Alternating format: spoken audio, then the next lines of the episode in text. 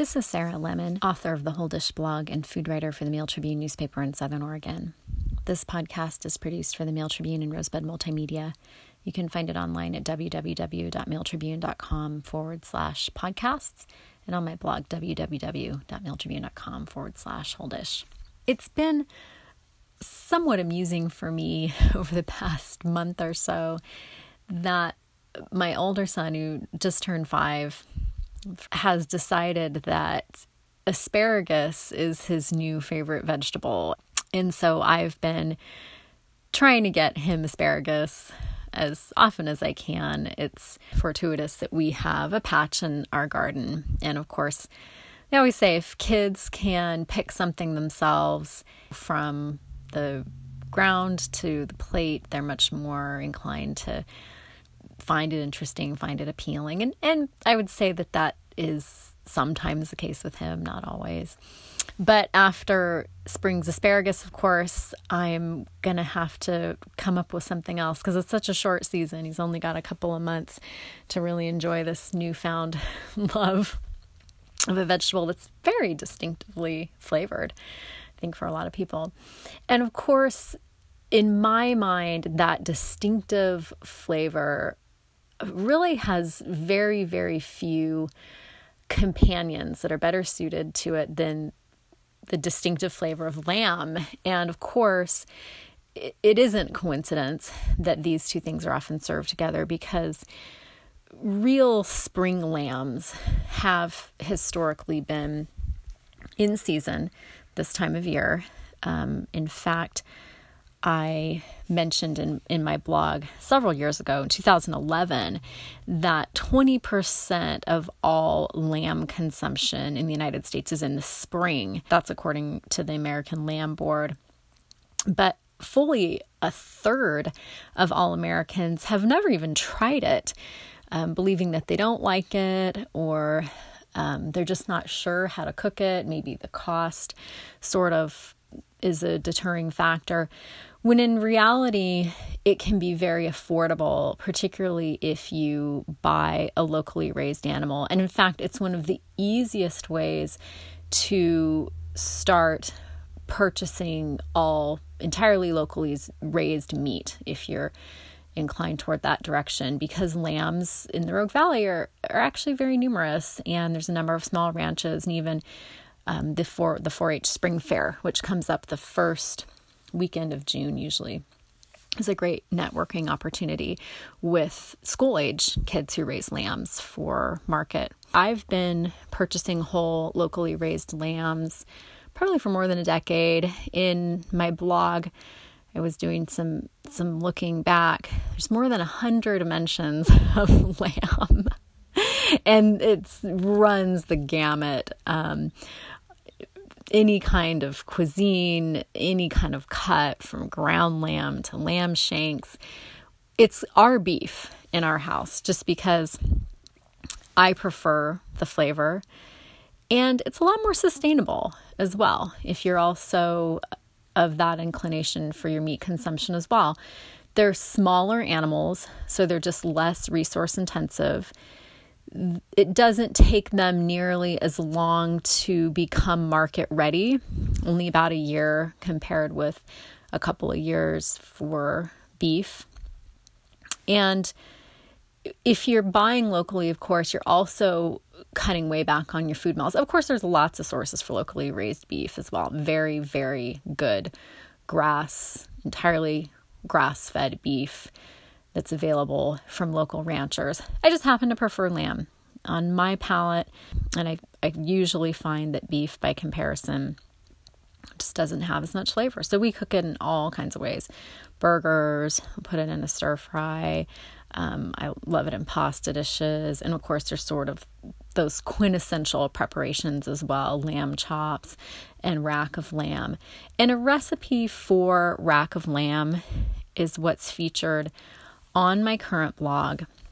This recipe is from the Detroit Free Press. It's very, very similar to a recipe that my family prepared for the Easter weekend. My mom had purchased a couple of racks of lamb at her local grocer. It wasn't even locally raised, but it's still delicious.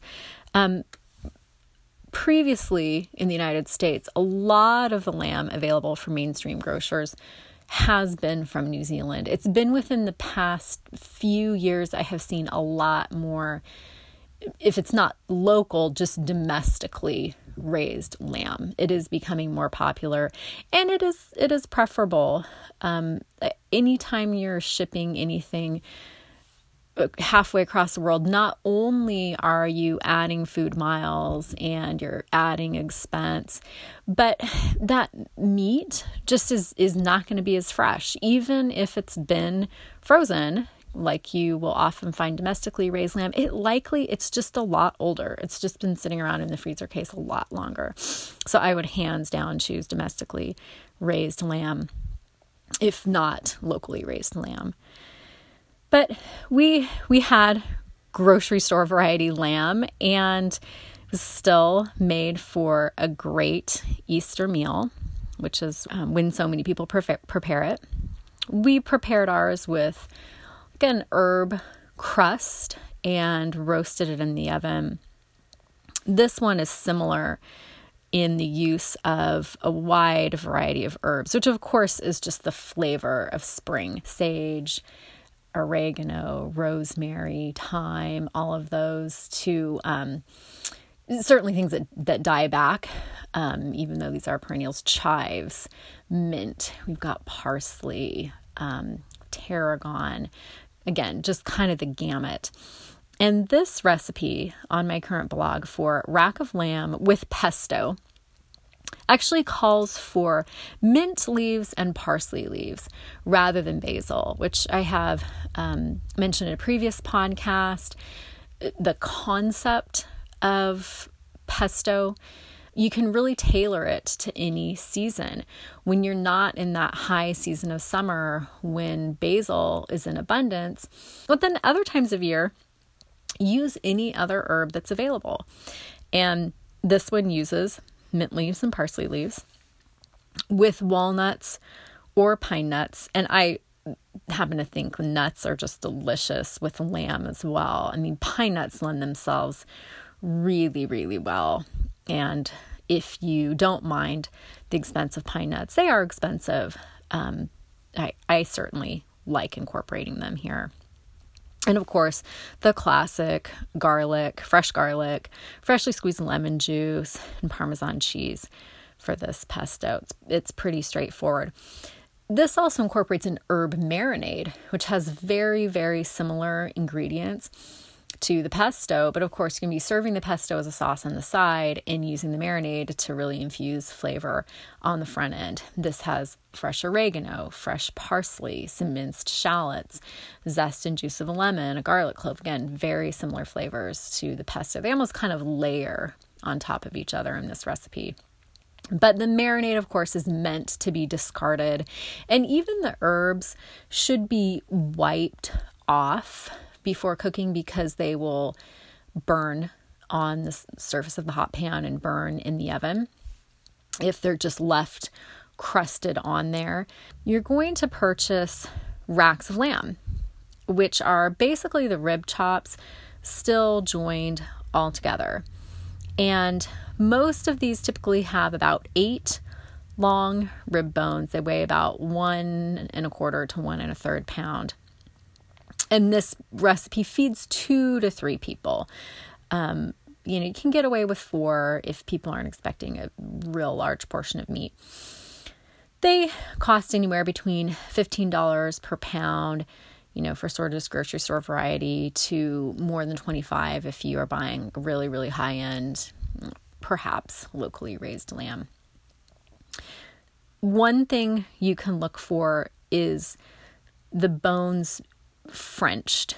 And that means that the meat and the fat are cut away in between the bones, leaving the bone clean.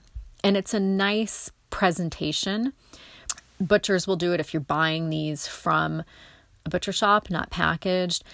It's easy to do yourself. Um, you can kind of decide how much knife work you want to put into it, but you basically just take a sharp knife, cut down uh, maybe three inches or so in between each bone, kind of scrape all that tissue off the bones, trying to clean them up as best you can. You don't have to do it. My kids love to chew on lamb bones, and I do too, which I mentioned in my current blog. And, you know, if you have diners who are inclined to chew on their bones, leave it on there. Give them something extra to chew on. So um, that's that's one option. This is going to be roasted in a skillet. The easiest way to do that is to cut the entire rack in half, um, just in between one of those bones, and so they will kind of lie flat um, on the surface of the skillet. You can also roast lamb racks kind of standing up in the oven.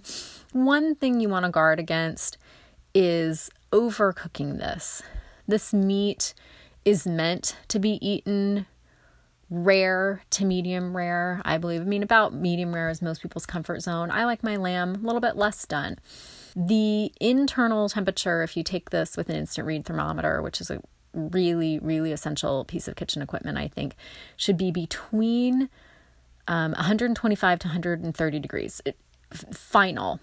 But it's important to take the lamb out prior to that when it's about 120 and you tent it kind of like you know roasting poultry chicken or turkey in foil let it rest for about 10 minutes and the temperature continues to rise to your final done temperature.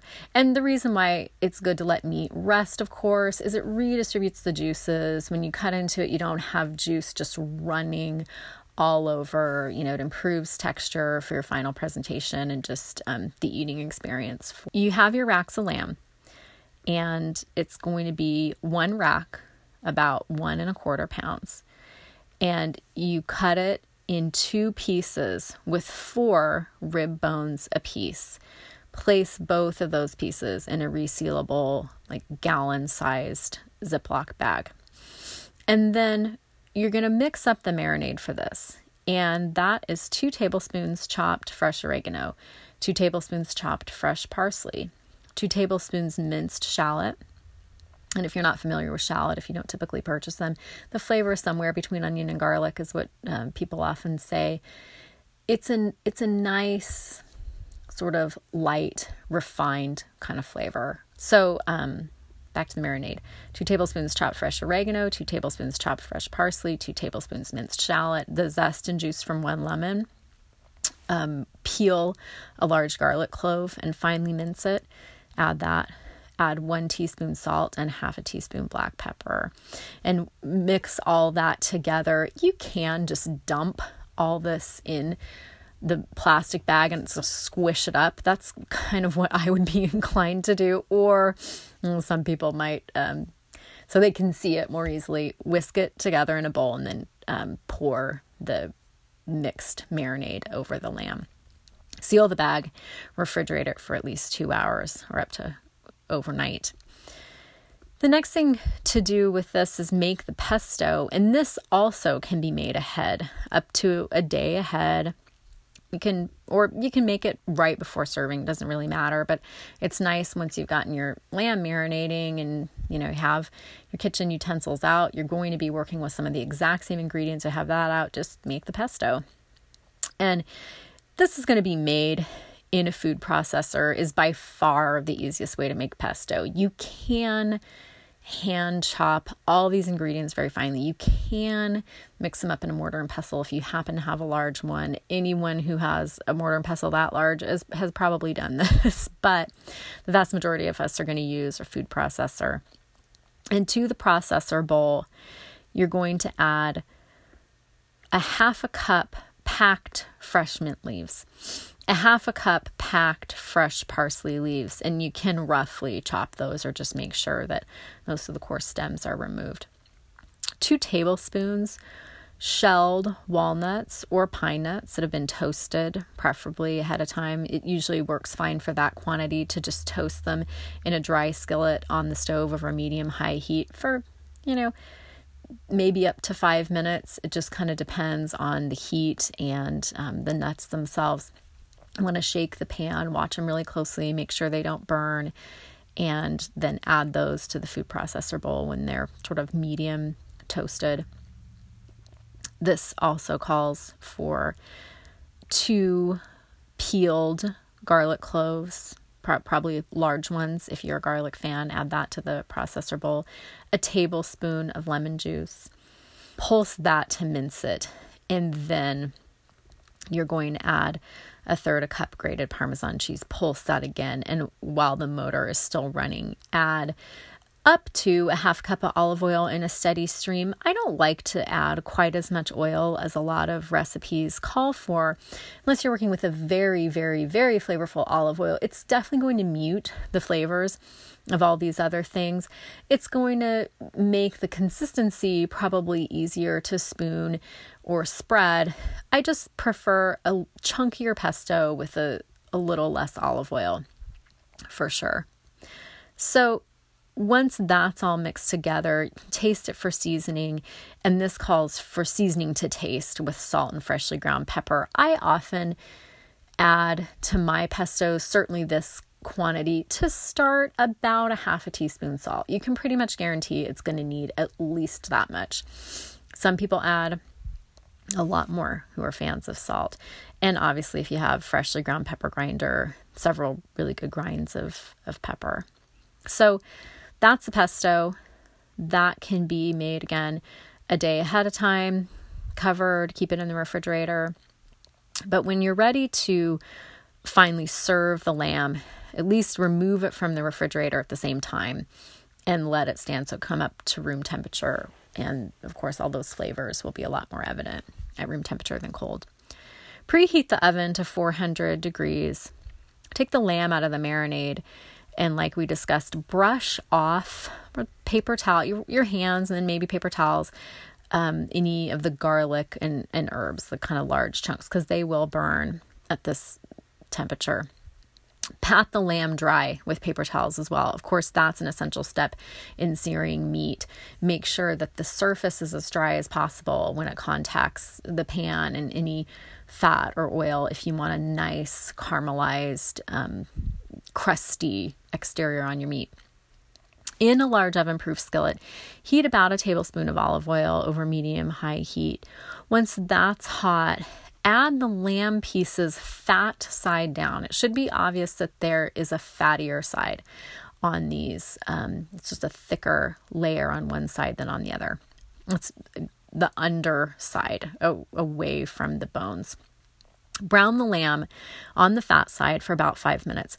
Turn it over and transfer the skillet to the preheated 400 degree oven and cook for about 15 to 20 minutes or until it registers 120 degrees on an instant read thermometer. That's for medium rare. And like we talked about, you remove it at 120 degrees, let it stand, tent it with foil for about 10 minutes and the temperature continues to rise. You can make a pan sauce to serve with this in addition to the pesto. And basically, what you do is you take that skillet that you've roasted the rack of lamb in and put it on the stove top. And to that, add about third a cup um, white wine with these fresh herby flavors. Pour that into the skillet that the lamb rack roasted in and cook on the stove top over medium, about medium heat. It'll come up to a simmer at that heat. And while that's happening, scrape up any bits of meat that have browned, caramelized, and are stuck on the bottom of the pan. That's where the flavor comes from in a pan sauce, of course. And then, kind of the final touch is to splash in a tablespoon of balsamic vinegar, which is very popular in my house. I my husband has a deep love of balsamic vinegar, and I can guarantee that it'll pique his interest if I say that I've added it to just about anything. And it does go with the f- flavors of this recipe. You know, it's a it's a rich flavor. It's sweet, um, but it definitely kind of brings out that savor in the lamb without really competing with those herbs and lemon and garlic. So stir in the tablespoon of balsamic vinegar, heat it for about a minute, and then strain the sauce if you want a really, really refined presentation, obviously, to get out just any little bits. I often don't take that step usually because I've already assembled the plates and I'm doing the pan sauce last minute. And so I don't really have time to pour it on. But for a really refined sauce, you can strain it through a fine mesh sieve before putting in a pitcher if you want to serve it that way or just pouring it over the lamb rack. So you can either um, arrange the racks with the bones pointing up, kind of um, leaning into each other on a platter. Or you can cut these into individual chops just down between each bone and serve with the pesto. And that is rack of lamb with pesto. It's on my current blog at www.mailtribune.com forward slash whole dish.